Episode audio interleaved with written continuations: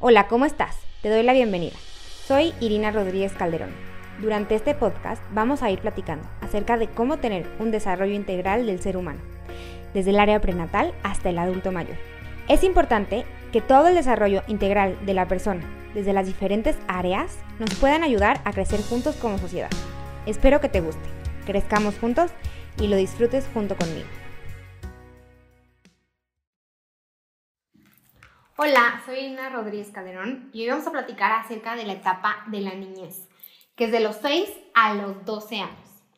Así como platicamos acerca de la etapa de la infancia, de cuáles son las características físicas, todos los cambios, vamos a platicar sobre esta etapa, que es súper importante.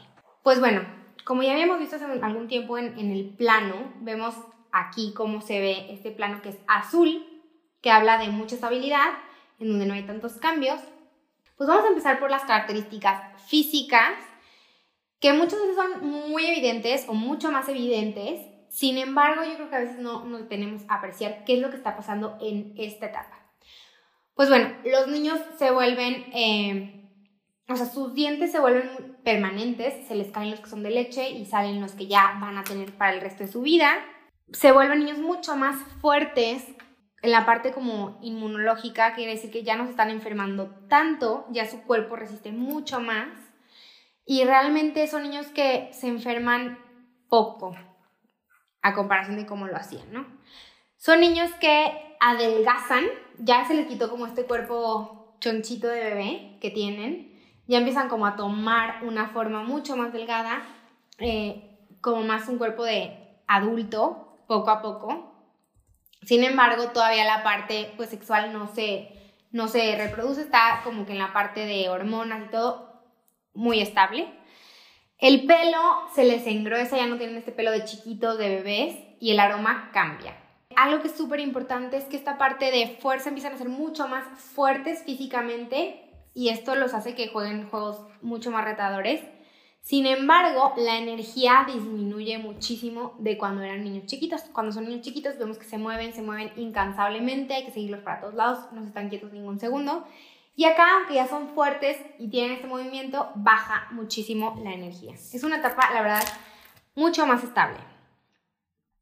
En las características físicas vemos niños que ya razonan mucho más, vemos que se enfocan para aprender cosas que quieren y pueden ir discriminando cosas que no, que, o sea, no quieren alrededor de su ambiente. O sea, la verdad es que es una mente razonadora que ya se está probando todo el tiempo a ver cómo entiende cosas que son mucho más abstractas. En esa etapa, por ejemplo, podemos entrar un poquito más allá en cosas que no ven, como por ejemplo aprenderse los planetas, porque cuando son chiquitos no tienen ningún sentido, porque no los conocen, no los ven y realmente no, no lo van a entender. Pero en esta etapa ya se le puede hablar de cuando llegó el, ser humano a, la Tierra, de otras especies como los dinosaurios, de los planetas, de cosas mucho más eh, fuera de la realidad porque realmente razonan y pueden entenderlo de una manera mucho más real y concreta.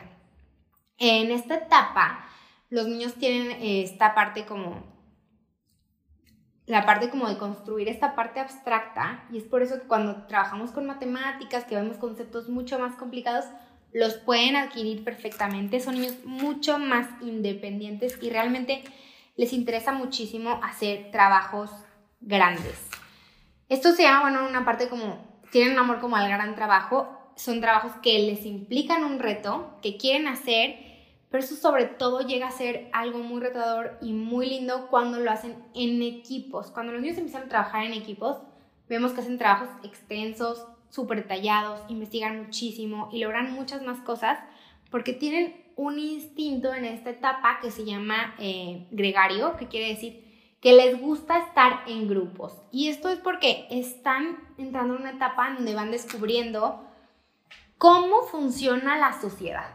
Ellos ya han sido parte de la sociedad, ya han experimentado esto, pero en el fondo no saben todavía bien por qué, porque sí, porque no, porque la regla, y en esa etapa la quieren experimentar. Entonces vemos estos niños que les gusta estar en grupo y al mismo tiempo podría decirse que están en una etapa en donde todo lo están analizando, ¿no? Se vuelven mucho más crudos en decir las cosas, son mucho más, eh, podría decirse a veces, no tan delicados para decir lo que tendrían que decir, pero es porque ellos están intentando entender esta parte social, ¿no? Entonces, pues bueno, hay que trabajar junto con ellos para que esta parte se vaya puliendo y lo vayan haciendo de una manera mucho más sutil. Y esto se puede mucho justo por este, eh, esta etapa eh, gregaria que tienen de estar como en grupos y por esta parte que quieren entender la sociedad y tienen una parte de empatía muy grande. Cuando son chiquitos ellos nada más piensan en lo que están sintiendo, en lo que están viviendo, en lo que pasa con ellos y es muy difícil que se pongan en los zapatos del otro. Pero en esta etapa ya se pueden poner en el zapato del otro y es súper importante aprender a hablar con ellos. Vemos mucho estos niños, sobre todo en las escuelas o con los hermanos, que se empiezan a pelear y empiezan, van como con la mamá o con la maestra y es que me dijo, es que hizo, es que y muchas veces parece que son niños conflictivos en esta etapa porque está el chisme, porque vienen y te dicen, pero realmente lo que ellos están intentando hacer es descubrir tú qué piensas de la actitud del otro para poder saber si está bien o está mal, si ellos después lo van a hacer o no lo van a hacer. Entonces hay que aceptar todos estos como comentarios o chismes o lo que vengan a, a decirnos para poder ir dándoles una orientación hacia lo que creemos que es mejor. E incluso muchas veces está bien preguntarles, ¿y tú qué crees? Porque muchas veces nosotros decimos y damos, o sea, damos una respuesta inmediata y no los dejamos como poner a ellos a trabajar este pensamiento crítico que les puede ayudar muchísimo. Empiezan mucho a juzgar a los demás, a criticar, es que se ve gordo, se ve flaca, hoy te ves horrible, aunque tú sientas que te ves súper bien. Mamá, ¿qué te pasó? ¿No dormiste? Tienes unas ojeras gigantes. Mamá, hoy estás de malas.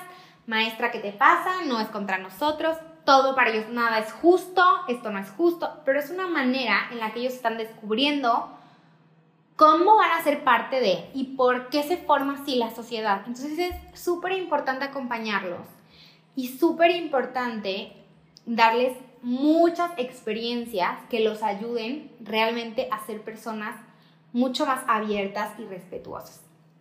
Que puedan convivir con diferentes tipos de familias, con diferentes costumbres, con diferentes religiones, culturas, comidas. Todo esto les va a ayudar a que ellos puedan ir viendo que sí les gusta, que no les gusta, que puede formar parte de ellos y que no más adelante y ir respetando y creciendo con una manera o una vida mucho más eh, armoniosa que cuando nos cerramos nada más a lo que nosotros queremos. Entonces es súper importante, la verdad, como papás y como maestros, ayudarles a explorar esta parte.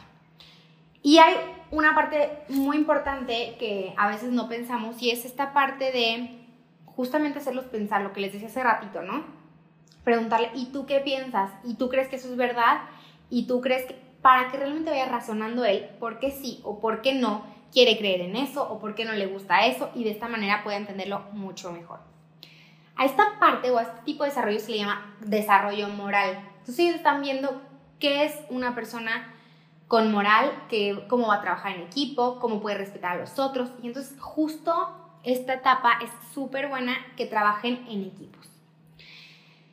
Y a veces tristemente lo que hacemos es todo lo contrario, ¿no? Sentarlos en una banca, eh, que cada quien haga lo suyo, que no se copien, que no comenten y estamos evitando que su instinto natural de esta etapa se vaya como cuarteando, ¿no? Que vayan siendo niños que piensan un poco más en ellos, que sean mucho más egoístas, o sea, al revés de que si los ponemos a hacer trabajos en equipo, donde cada quien pueda aportar lo mejor de él, y que podamos realmente reconocer lo que cada quien está haciendo bien, lo que le hace falta y que entre ellos se puedan apoyar. Es súper importante.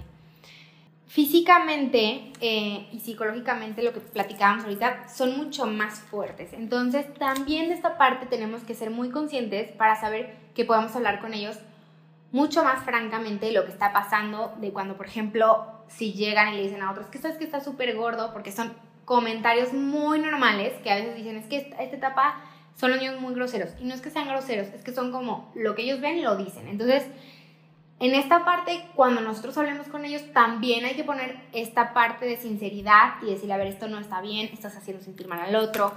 Y permanecer como mucho más calmados nosotros y no tomarnos las cosas personales. Y bueno, hacerlos reflexionar todo el tiempo es súper importante. Sus áreas de interés, pues bueno, justamente es esta parte de estar siempre en grupos, Por eso quieren luego en las tardes a la casa de la amiguita, hacer el trabajo, empiezan como a desarrollar toda esta parte de, de ir viendo qué es lo que tienen que hacer.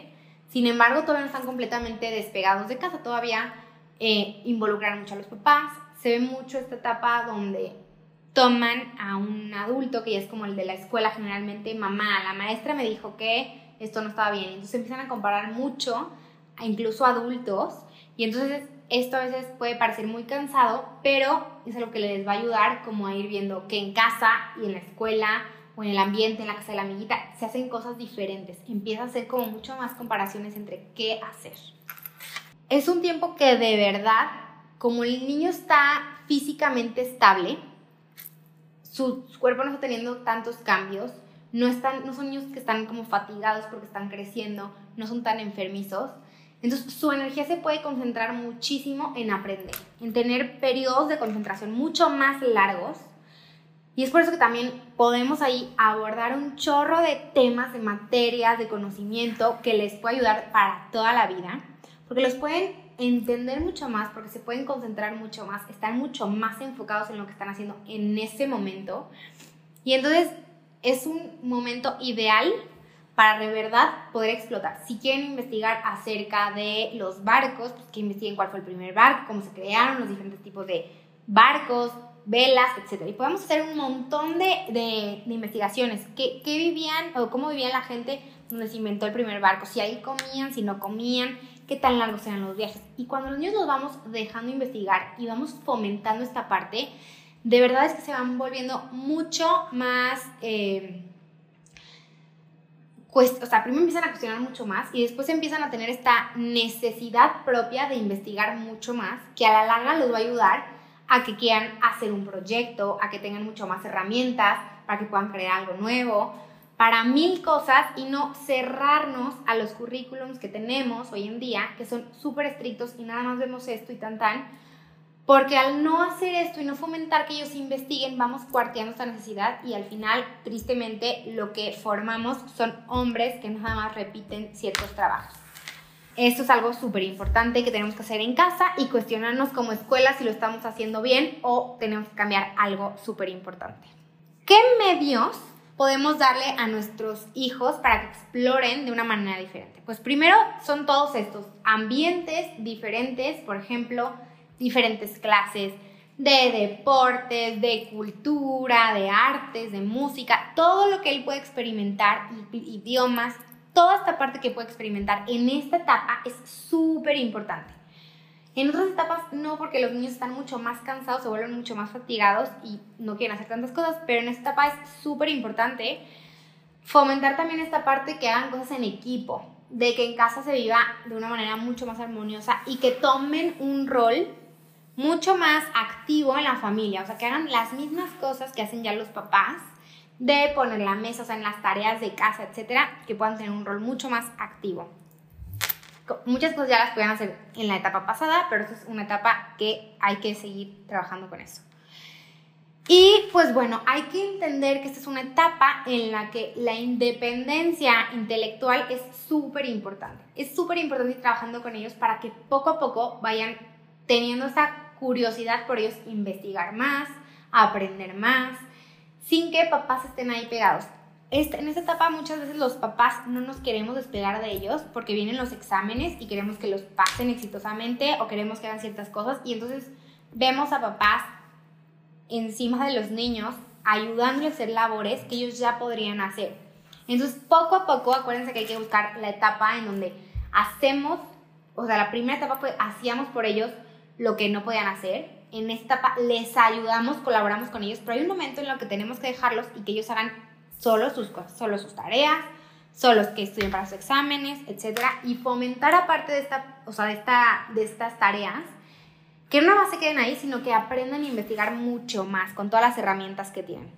En esta etapa ya el niño discierne un poquito más entre la fantasía, bueno, ya completamente, y la realidad. Entonces ya pueden ver o pueden leer cuentos de, de fantasía, podemos contarles mucho más historias fantásticas, etc. O todo lo que involucre imaginación puede ayudar muchísimo. Incluso los programas que ven ya pueden ser de otro tipo. Sin embargo, bueno, es súper importante que estén siempre cuidados y vigilados este tipo de aparatos, el tiempo que los usan, cuánto tiempo los ven, porque sabemos que sigue habiendo un problema en lo que causa en el cerebro de los niños la tecnología. Sin embargo, ya su cerebro está mucho más formado y ya no hay tanto problema. Entonces, pues podemos ser un poquito más flexibles con esta parte. Y es súper importante en esta etapa ver cómo se marcan los límites, que tienen que ser muy claros, muy constantes, con mucho amor y mucha paciencia. Tenemos que, ya es mucho más fácil marcar los límites en esta etapa porque el niño ya te entiende completamente lo que le estás diciendo.